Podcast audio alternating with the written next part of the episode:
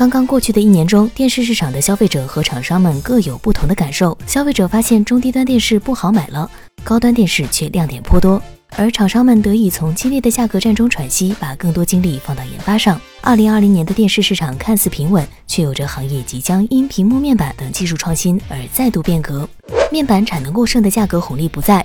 二零一九年间，受益于国内面板产能大幅进步，电视厂商能够以低价销售大尺寸电视。最让人印象深刻的产品，莫过于 JVC 在拼多多首发一千九百九十九元六十五英寸四 K 电视，以及一线品牌先后推出的三千元段七十英寸电视。然而，到了二零二零年，在疫情、产线代数调整、代工厂策略变更等多重因素影响下，电视厂商都不能再拿到低价面板。生产成本一路攀升，于是消费者能买到的大尺寸电视变贵了。上半年以一千六百九十九元价格面世的荣耀智慧屏 X 一和 Redmi X 五十五，如今官方售价上涨了将近千元。价格战退潮后，此前还可以依靠超低价大电视掩盖不足，现在就必须要具备能打动人的卖点。荣耀智慧屏 X 一和 Redmi X 五十五依然是典型案例，窄边框、原厂语音、高素质音箱、MEMC 运动补偿等高端电视卖点充分下放，使得两款产品在大幅涨价后依然具备竞争力和辨识度。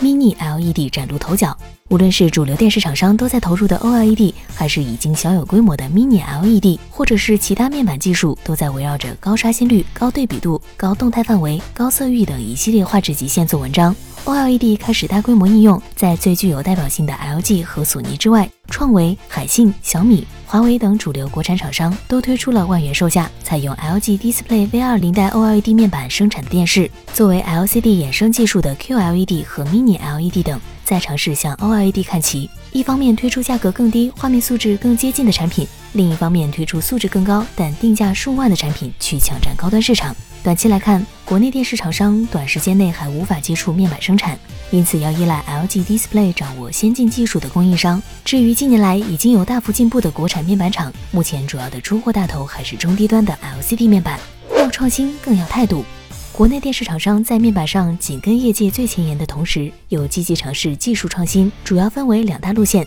提升电视音画素质，以及在电视形态和使用体验上创新。创维通过引入 OBM 提升自身对面板素质的控制力，先是在年初相当意外地发布了 8K 摄影机，并且支持 5G 网络模块传输画面。之后发布了酷似平板的 Swallowed Panel，把电视内容和智能家居体验整合进可移动的体验中。TCL 持续改进 Mini LED 产品，更低售价下实现了相似的画面素质，还把海外口碑良好的 R 六三五以雷鸟品牌带回国内。TCL XESS 的屏幕可旋转，电视在横屏和竖屏两种状态间自如切换的设计，也给市场上带来了新意和关注度。小米发布了售价一万九千九百九十九元的 Redmi Max 九十八英寸，直接占领超大屏电视市场。小米电视大师八十二英寸至尊纪念版侧伸缩音响设计，展现了对工业设计的追求。还有传播极广的小米透明电视和整个大师系列一起革新了小米电视品牌在外界的认知。在各个电视厂商的创新中，其实有很多还不具备广泛实用性，